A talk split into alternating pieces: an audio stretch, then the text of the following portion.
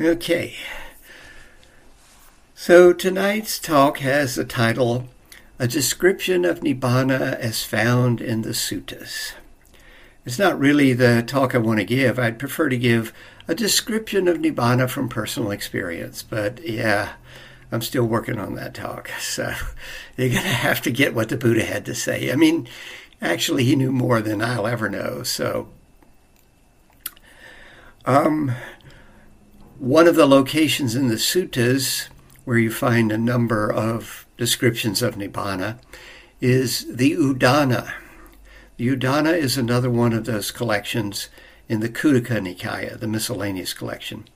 And it's 80 different suttas divided into 8 books. And book 8 actually has quite a lot about Nibbana. There are a number of suttas that talk about Nibbana there. And so I want to share with you a few of those. Thus have I heard. At one time, the Blessed One was staying at Savatthi in Jaitas Grove on Anatapindika's part. Now, on that occasion, the Blessed One was instructing, rousing, inspiring, and gladdening the bhikkhus with the Dhamma talk connected with Nibbana. And those bhikkhus, being receptive and attentive and concentrating the whole mind, were intent on listening to Dhamma. And then on realizing its significance, the Blessed One uttered on that occasion this inspired utterance. So, Udana means inspired utterance, and each of these has a prose section and then some verses. And sometimes the verses don't relate at all to the prose, but the ones I'm going to use, it definitely matches very well. There is, bhikkhus, that base where there is no earth, no water, no fire, no air, no base consisting of the infinity of space, no base consisting of the infinity of consciousness, no base consisting of nothingness, no base consisting of neither perception or non-perception. Neither this world, nor another world, nor both, neither sun nor moon. Here, bhikkhus, I say there is no coming, no going, no staying, no decreasing, no increasing, not fixed, not movable. It has no support. Just this is the end of dukkha. Okay, so there is that base. The word base here is ayatana. This is the word that we usually translate as the senses, and refers, as I said earlier, not only to the sense organ, but to the sense object. Right? It's both. So there is that sensing, or maybe that experience where there is no earth, water, fire, or air. So no materiality is being sensed. No sensing of any of the immaterial states. Right? So no materiality, no immateriality, no sensing of these. Neither this world nor another world, nor both, neither sun nor moon, no coming, no going, no staying, no decreasing, no increasing, not fixed, not movable, it has no support. So this is non-duality. Right? We don't have materiality, we don't have immateriality, we don't have increasing, we don't have decreasing, we don't have sun or moon, we don't have, any dualities, no opposites. Just this is the end of dukkha. Okay, so it's kind of easy to understand what's being said, but a little more difficult to figure out what's going on there. This is mentioned. So 8.2, exactly the same opening. The Buddha's giving a Dharma talk on Nibbana. And then he says, it's hard to see the unaffected, for the truth isn't easily seen. Craving is pierced in one who knows. For one who sees, there is nothing. Or perhaps better, there is no thing. A different translation. The uninclined is hard to see. The truth is not easy to see. Craving is penetrated by one who knows. For one who sees, there's nothing. So the practice is often referred to as knowing and seeing things as they are, although I want to translate it knowing and seeing what's actually happening. And so craving is penetrated by one who knows. All right, once you know, ain't nothing really worth craving. Ain't nothing you can actually hang on to. It's all sandcastles. Then the craving can be penetrated. And for one who sees, there is no thing. No thing, no materiality, no immateriality, no sun, no moon, no increasing, no decreasing, etc. No duality. Yeah, all this is kind of cryptic. Sorry about that. Udana 8.3. This is the most famous description of Nibbana. If you find a teacher that's fairly familiar with the suttas and you ask them, what do the suttas say about Nibbana? They'll probably tell you this particular sutta, or at least the Udana from it. So, because the introduction's exactly like the previous two. There is, bhikkhus, a not born, a not brought to being, a not made, a not conditioned. If, bhikkhus, there were no not born, not brought to being, not made, not conditioned, no escape would be cerned from what is born, brought to being, made, conditioned. But since there is a not born, a not brought to being, a not made, a not conditioned, therefore, an escape is discerned from what is born, brought to being, made, conditioned. Which all makes, well, the logic is good, right? But what exactly is being talked about here? Well, the first thing is to get the translation correct. Sometimes you see it something like there is the unborn, the unbecome, the unmade, the unconditioned. That's 8 words. 5 of them are incorrect. In Pali, there are no articles, no a, an, or the. Right? So this is just the translator trying to make it flow a little nicer. But what the Buddha said was, there is not born, not brought to being, not made. Unconditioned is a pathetic translation of asankata, asankarad. So it's the past participle of sankara in the negative. Remember, sankara is making together. It's all the things of creation are sankaras. So not created things, not concocted, not fabricated. That would be better translation. And it's not the unconcocted or the unfabricated. The thee is a mistake. The problem with the thee is, especially when they hear the unconditioned, people interpret that as, oh, there's a place called the unconditioned. And when I get enlightened and die, I'll go live in the unconditioned.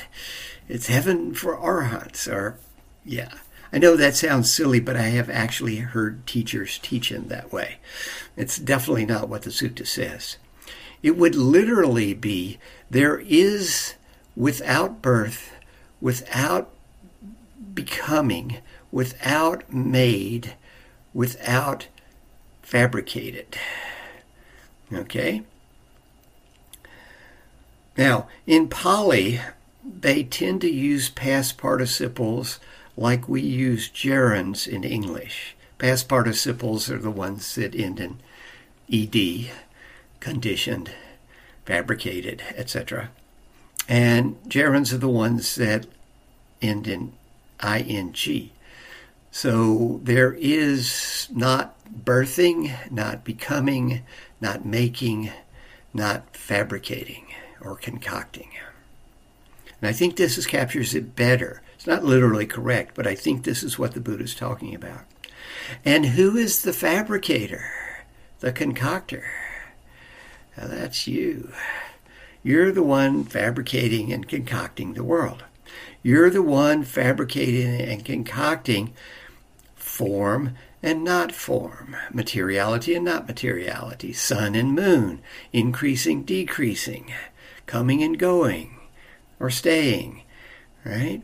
We're the one chopping up the holistic unfolding, which is a verb, into static or somewhat static nouns, things, sun, moon, etc. So it appears what the Buddha is saying is that Nibbana is a way of perceiving reality different from the way we usually perceive it, and in particular, a way of perceiving reality that is, well, not so dualistic. It's a way of perceiving reality without chopping it up into all the bits and pieces and things that we normally interact with. Instead of seeing a bunch of separate, disconnected things, one way to begin to approach this is to start seeing streams of dependently arising processes interacting. Okay? It would really, that's got a little too many nouns in it. Streamings of arising processings interacting. Okay? But even then, there's a tendency to want to fixate on the streams and the processes. It's like the streams of dependently arising processes interacting is to get you out of the normal into something a little more verb-centered and a little more interconnected. But to get to what the Buddha's talking about there, you've got to get even further away from any concept of things. You've got to stop thingifying the world and perceive the world, well, as just the unfolding, as a holistic unfolding. If you do that, obviously there's nothing to crave or cling to, right? There's nobody there to do the craving and clinging, and there's nothing to crave or cling to. But me telling you, oh, that's what you should do, that's not really helpful. You need to, well, have a practice to get there, right? Some way of approaching this other than just intellectually. Guess what? In the Udana, there's a sutta. It's in the first book. It's the 10th one. So Udana 1.10, called the Bahya Sutta. Thus have I heard. Once the Blessed One was staying near Savatthi in Jeta's Grove on the Dipindicus Park. At that time, Bahia of the Bark Cloth was living by the seashore at Supaparaka. He was respected, revered, honored, venerated, and given homage, and was one who obtained the requisites of robes, alms food, lodging, and medicine. Okay, so he's a holy man, and he's wearing bark cloth clothing. Why is he wearing bark clothing, living at the seashore at Supaparaka, which is over near Mumbai, Bombay, as it was used to be called? It's quite a long ways from Savatthi, by the way. So why is he wearing bark cloth clothing? Well, the commentaries, bless their little hearts, tell us that he was a shipwrecked sailor, and he was washed ashore naked, and to cover his nakedness, he grabbed some bark and held it in front of him. And people thought, oh, this is a holy man. They started giving him food. And so he got this gig of wearing bark cloth so people would give him food and lodgings and so forth. No, that was composed in Sri Lanka, like, you know, centuries after the Buddha's death, in a completely different culture. Actually, he was a follower of the Brihadaranyaka Upanishad. The Upanishads are spiritual literature that was composed, some of it prior to the Buddha, some of it contemporary with the Buddha, and some of it later. The Brihadaranyaka Upanishad is one of the earliest of the Upanishads, and it makes a big deal about trees. So Bahia is wearing bark cloth clothing because he's a devotee of the Brihadaranyaka Upanishad, which in Sri Lanka, when they were doing the commentaries, yeah, they didn't know about that. So, yeah, you got to watch out for the commentary. Sometimes it's some good stuff. Sometimes, yeah, oh well. Anyhow, now while he was in seclusion, this reflection arose in the mind of Bahia of the Barkcloth. Am I one of those in the world who are arahants or have entered the path to arahantship? And then a deva, who was a former blood relation of Bahia of the Barkcloth, understood that reflection in his mind. Being compassionate and wishing to benefit him, he approached Bahia and said, "You, Bahia, are neither an arahant, nor have you entered the path to arahantship. You do not follow a practice whereby you could become an arahant or enter the path to arahantship." Then in the world, including the devas, who are arahants or have entered the path to arahantship? There is, Bahia, in a far country, a town called Savati. There the Blessed One now lives, who is an arahant, fully enlightened. That Blessed One, Bahia, is indeed an arahant, and he teaches Dhamma for the realization of arahantship. Then Bahia of the Barkcloth, profoundly stirred by the words of that deva, then and there departed from Supaparaka. Stopping for only one night everywhere along the way, he went to Savati, where the Blessed One was staying in Jeta's Grove, Anantapindika's park. Now, sometimes you see this sentence mistranslated, that he went there in a day and a night.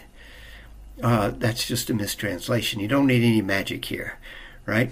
He was determined. He left Supaparaka and he went as far as he could.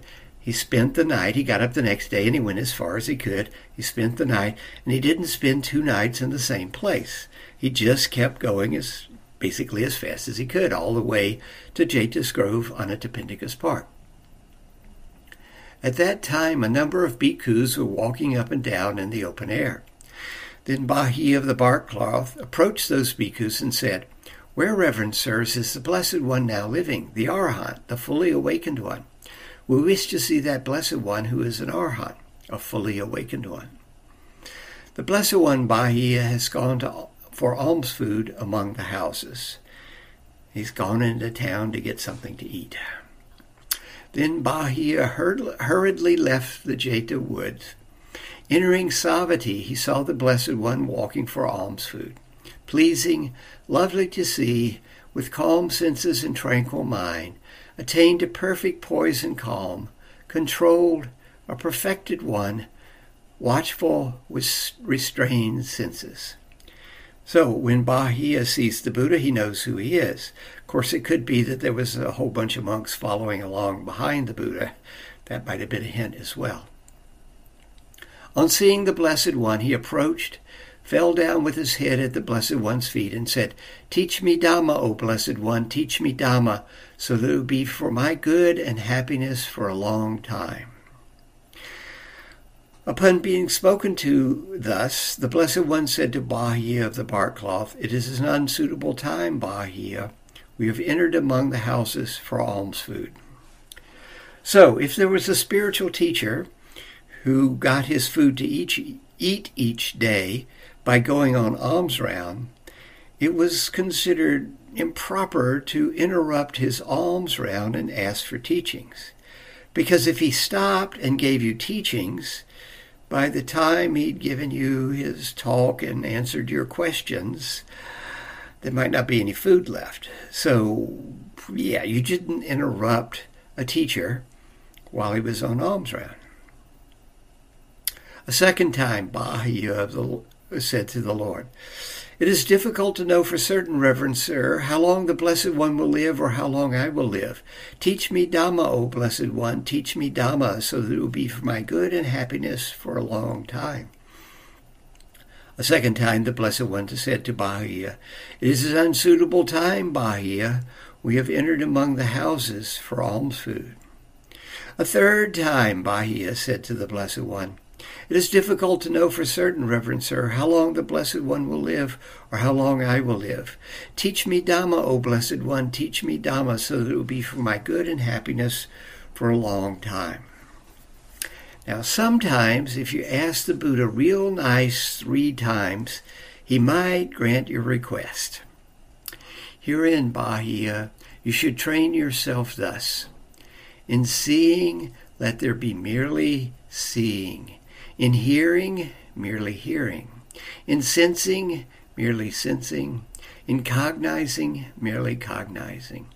In this way you should train yourself, Bahia. When Bahia for you and seeing is merely seeing, hearing merely hearing, sensing merely sensing, cognizing merely cognizing, then Bahia you will not be with that. When you are not with that, then Bahia you will not be in that. When Bahia you're not in that, then Bahia you will neither be here nor beyond nor in between the two. Just this is the end of dukkha. Now, through this brief Dhamma teaching of the Blessed One, the mind of Bahia of the Bark Cloth was immediately freed from the asavas, the taints, the intoxicants, without grasping. Then the Blessed One, having instructed Bahia with this brief instruction, went away. So, how come Bahia became fully awakened with this very brief instruction? Well, Bahia of the Bark Cloth was wearing bark cloth. And he comes running up to the Buddha and throws himself at the feet of the Buddha and asks for teachings. He's clearly a holy man. He's clearly a holy man who's very devoted to the Brihad Aranyaka Upanishad. And so the Buddha knows his spiritual background. And he knows in the Brihad Aranyaka Upanishad, there's a teaching that goes somewhat like, in seeing, there is an unseen seer. In hearing, there's an unheard hearer. In sensing, an unsensed senser. In cognizing, an uncognized cognizer. This is your Atman, your soul, yourself. And so he knows Bahia has been looking at his seeing, trying to see the unseen seer, and listening to his hearing, trying to hear the unheard hearer, right? And the Buddha goes, no, man, in seeing, it's just seeing, and hearing, it's just hearing. Can you get your mind into that state? If you can, there's no you in that, there's no you in this, there's no you in between.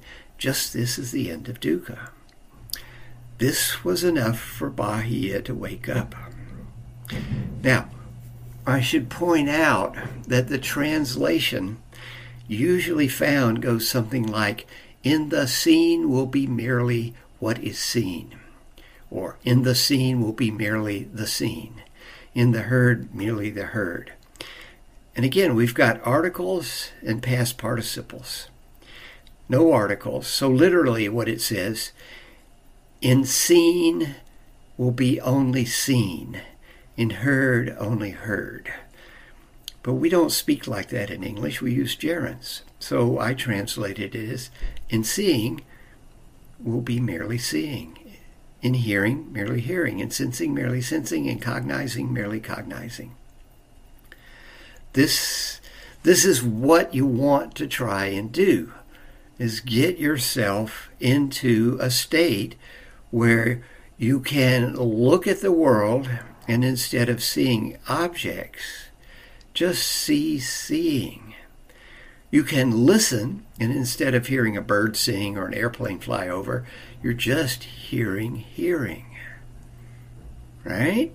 Yeah, this is tricky. Helps to have a concentrated mind to get there because there's a real strong tendency to, well, latch onto what you're seeing. What you're trying to do is get your mind into a state prior to conceptualization, right? You're not conceptualizing that shape, sort of square with a triangle on top, as a house. It's not even just colored shapes. That's one step along the way. But to step back even further, and you're seeing just the visual field. Okay? And when you're hearing, you're just hearing the auditory field. I find this works well for walking, particularly when going for a walk. Now, you want to do this when going for a walk where you don't have to navigate your way back. You know how to get back, right? And where you don't have to really look out for rocks or tree roots or something in the path. Because, look for that stuff so you don't fall on your face. But if you're walking along a country road or something like that, this is really good. And you're walking along and you put your attention more in your peripheral vision than what's right in front of you, and you try to see the visual field as just the visual field as opposed to the objects in the visual field. And you try and hear just the auditory field. Yeah, you'll probably at best fall in and out of this.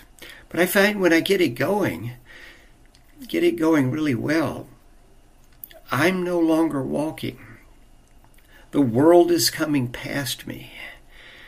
There's no sense of movement anymore. My feet are going up and down. The road is going underneath my feet. I sense that. But the walking is not being conceptualized. There's just a sensing of the pressure on one foot and the other, and then it's just sensing, not even one foot or anything. And the visual field is just the visual field. This is stepping back. Sometimes when I go for a walk, I try and imagine what it would be like if I wasn't present. Right? So I'm walking down this road and there's birds and flowers and trees and a house. But what would it be like if I wasn't present? Can I actually imagine removing myself from the exact same situation that I'm experiencing? When I do, there's no me in that, no me in this, no me in between. No craving, no clinging, no setup for dukkha. Right? This is the practice that the Buddha gave to Bahia. And Bahia was obviously very good at that. He'd been doing this practice for quite a while. And when he makes that just slight cognitive shift from looking for his self to seeing, ain't no self there, full awakening. Not long after the Blessed One's departure, a cow with young calf attacked Bahia of the bark cloth and killed him. This was a hazard at the time of the Buddha. They didn't fence the cows in. I mean, in India, they still don't fence the cows in. The cows just wander wherever. And you're probably aware that you don't want to walk between a cow and her calf. And so what I'm assuming is, Bahia is looking at the world, seeing. Maybe he sees a cow over there, and he sees a calf over there, and another cow over here. And he figures this calf goes with that cow, not this cow, and he walks between them, but it goes with this cow, and he's dead. Right? I mean, it's sort of like today, He went to his meditation group, and on the way home, some drunk driver T-boned him and killed him. But they didn't have drunk drivers then. They had cow with calf. Bahia is not the only person that this happened to.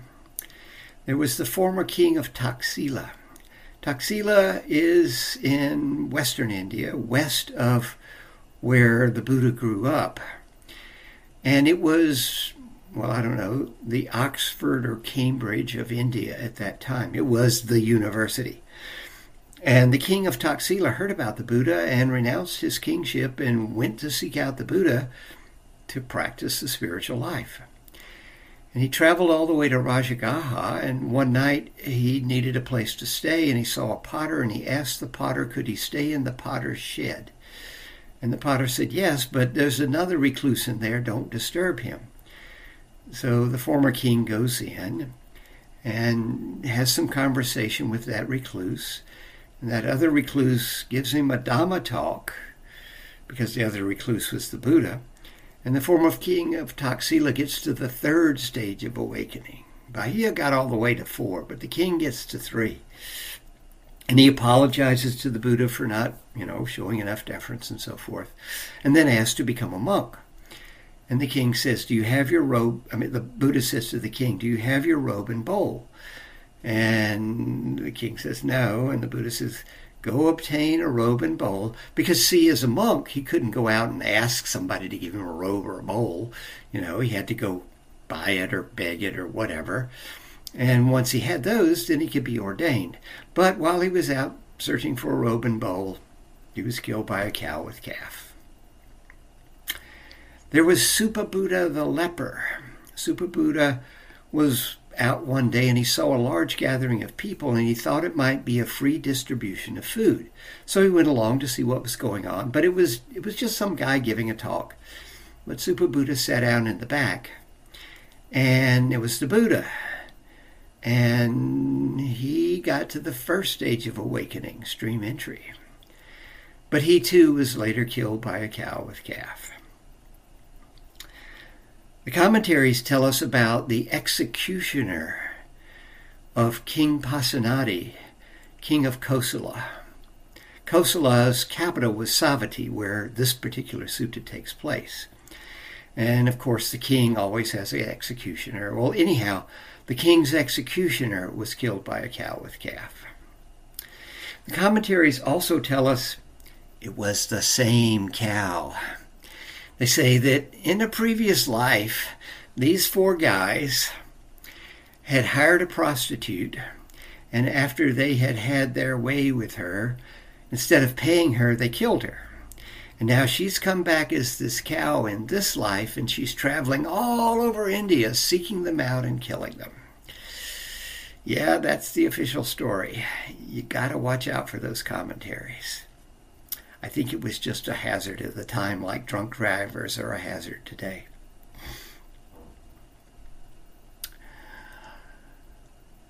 When the Blessed One, having walked for alms food in Savati, was returning from the alms round with a number of bhikkhus, on departing from the town, he saw that Bahia of the bark cloth had died. Seeing this, he said to the bhikkhus, "Bhikkhus, take Bahia's body, put it on a litter, carry it away and burn it, and make a stupa for it. Your companion in the holy life has died." "Very well, reverend sirs." Those bhikkhus did what the Buddha had suggested. And then they went to see the Buddha and said they had done it. And then they asked, what is his destiny? What is his future birth? Now, this is something that happens over and over again to the Buddha. Somebody's died and they come to the Buddha to find out what their future deceased future birth is. Bhikkhus, Bahia of the bark cloth was a wise man. He practiced according to the Dhamma and did not trouble me by disputing about Dhamma. Bhikkhus, Bahia of the bark cloth has attained final Nibbana. He's become fully awakened. Then on realizing its significance, the Blessed One uttered on that occasion this inspired utterance: where neither water, nor yet earth, nor fire, nor air gain a foothold, there gleam no stars, no sun sheds light, there shines no moon, yet there no darkness reigns. When a sage, a Brahmin, has come to know this for themselves, for through their own wisdom, then they are freed from form and formless, freed from pleasure and from pain. Now this sounds very much like what we found in Udana 1, right? No water, earth, fire, or air, but it's not the base, but it's where they gain no foothold, right? So an enlightened one, it doesn't mean they can't perceive materiality, but it doesn't gain a foothold. There gleam no stars, no sun sheds light, there shines no moon, yet there no darkness reigns. So no light, no dark. Again, beyond duality. When one knows this for oneself, they're freed from form and formless, and from pleasure and pain. In other words, the end of dukkha. So, the Bahia practices, yet another insight practice you're getting on this retreat. Yep, we're not trying to get you to do all these practices. We're hoping that you find one of them that you can relate to and go do that practice on a regular basis. Or maybe you find a couple that you like and you rotate amongst them. The best practice to do for your insight practice is the one you want to do. It's not how you investigate reality. It's that you investigate reality. And so we've given you a bunch of hows so that you can go investigate reality. I want to share another sutta with you. This one is in the Long Discourses, Digha Nikaya number 11, the Kevata Sutta. Kevata was a layman, and he lived in Nalanda. Nalanda was, in later times, the site of a Buddhist university. It was destroyed in, I think, the 11th century, sometime like that, by the Muslim invasion. But you can go see the ruins of Nalanda today. And yeah, if you're in the area, definitely go check it out. There's the stupa to Sariputta. Sariputta, the Buddha's chief disciple, was a native of Nalanda, and he was born there and he also died there, and so his stupa is there. And you can see, well, it's like Oxford or Cambridge. There's a bunch of colleges, all right, a bunch of schools, and there were Theravadan schools right next to Mahayana schools, next to Savastavadan schools.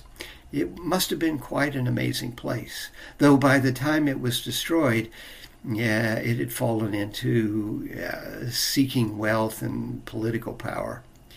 But for quite some time, it was the center of Buddhism in the world. And at the time of the Buddha, well, thus have I heard, once the Buddha was living near Nalanda with a large company of monks. At that time, Kevata comes to the Buddha, salutes, sits down at one side, and says, "Venerable sir, this Nalanda is a rich and prosperous place. You should send some monks into town and have them do miracles.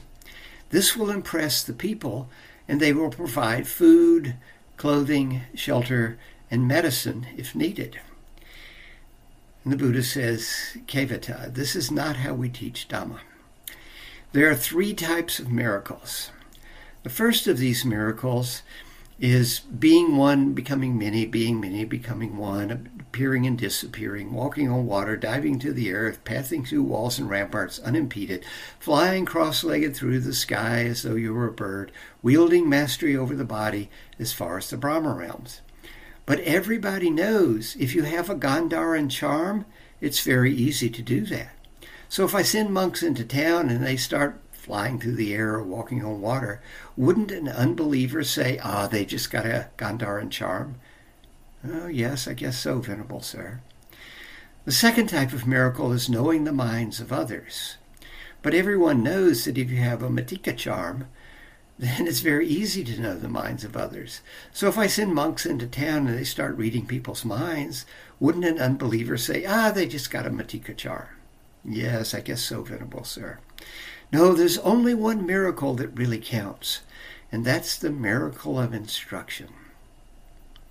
And actually, the miracle of instruction is really amazing.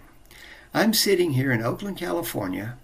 I'm exhaling and flapping some loose something or another in my throat. It makes compressed airwaves, which go out and hit the microphone on my computer, which get digitized, sent over the internet from places literally all over the world, right? And then it comes out of your computer after it's been undigitized and making compressed airwaves which strike your ear, and you learn something. It is kind of amazing, right? The miracle of instruction. So the Buddha goes on, and what is the miracle of instruction?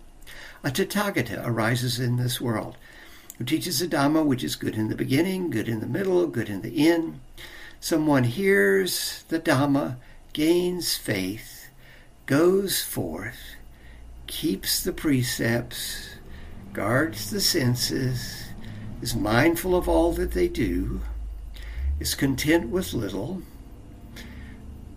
abandons the hindrances, practices the jhanas, and then with the mind concentrated, etc., examines mind and body to gain insight into the nature of reality, overcomes the asavas, and puts an end to dukkha.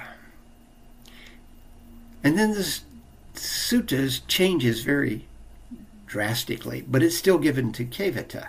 I'm guessing that it was two discourses that were jammed together.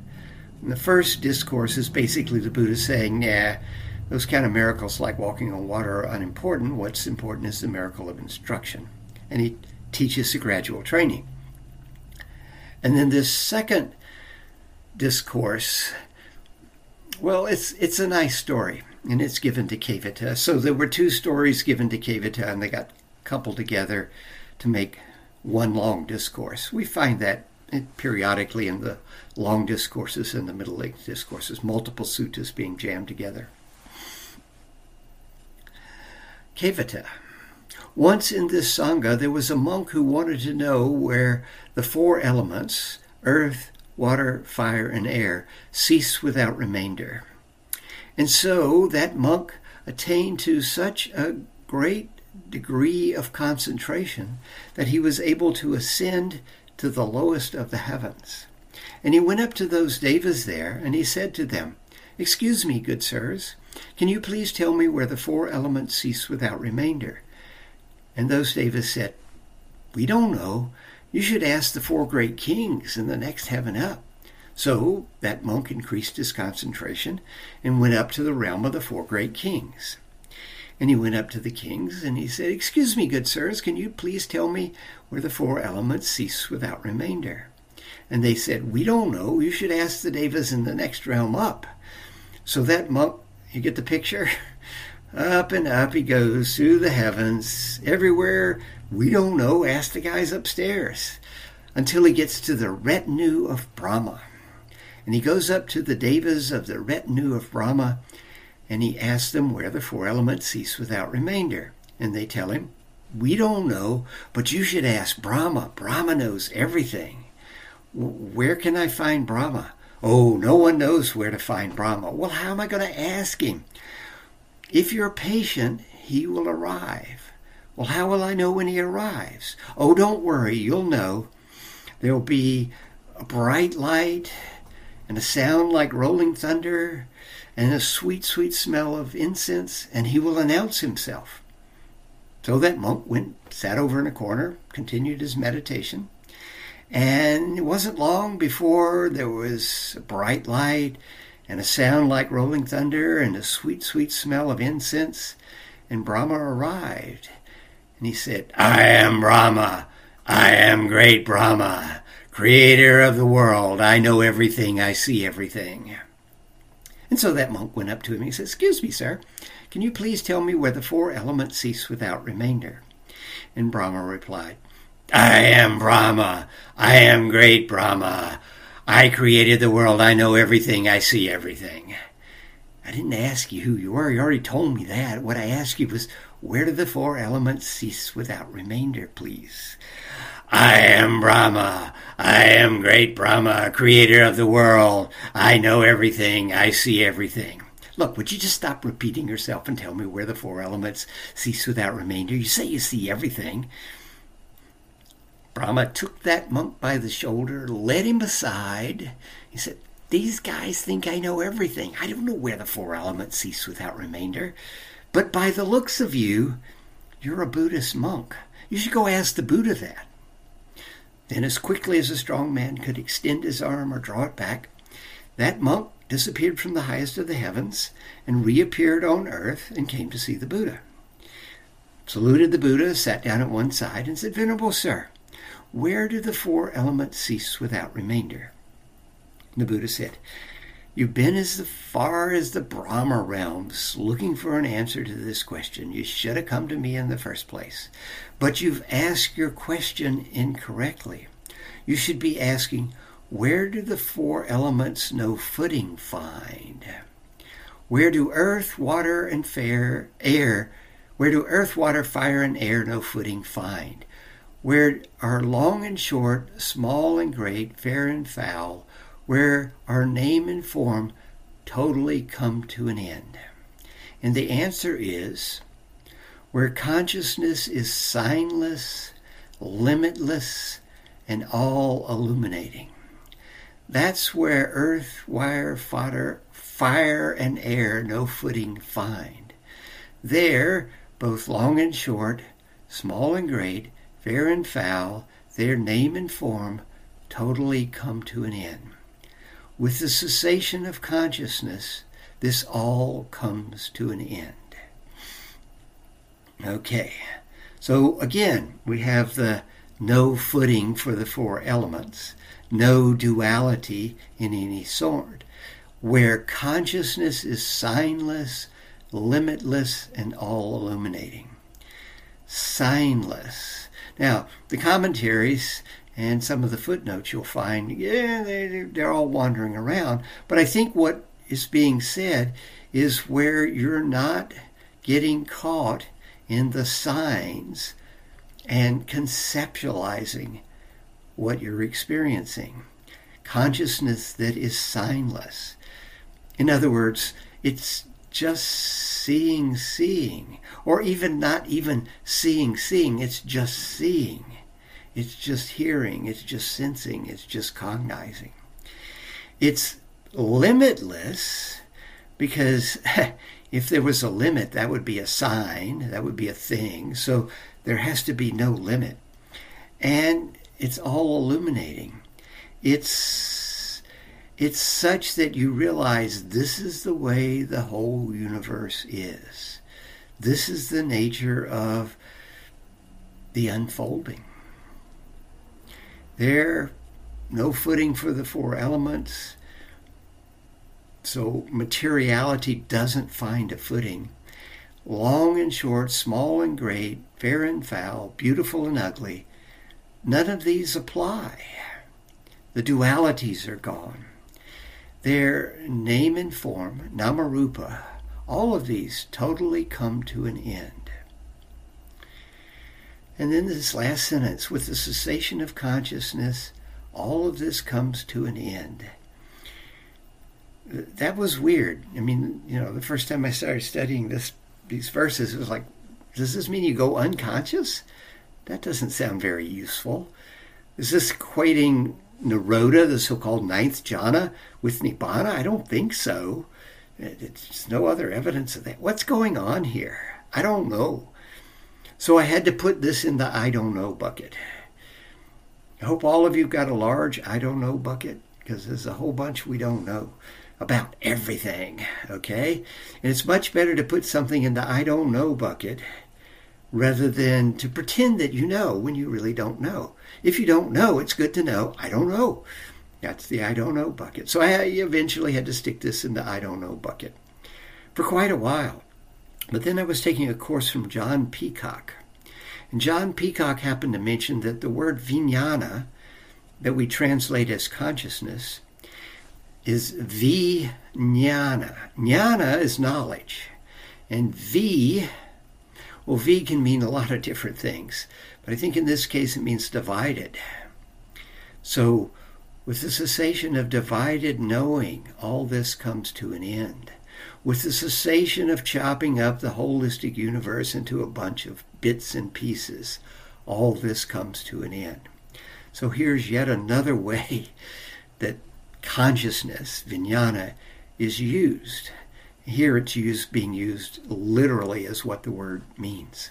So it's the ability to experience the world beyond concepts, to experience the visual field as just the visual field and nothing else. And the same for the auditory and sensory and mental experiences as just that.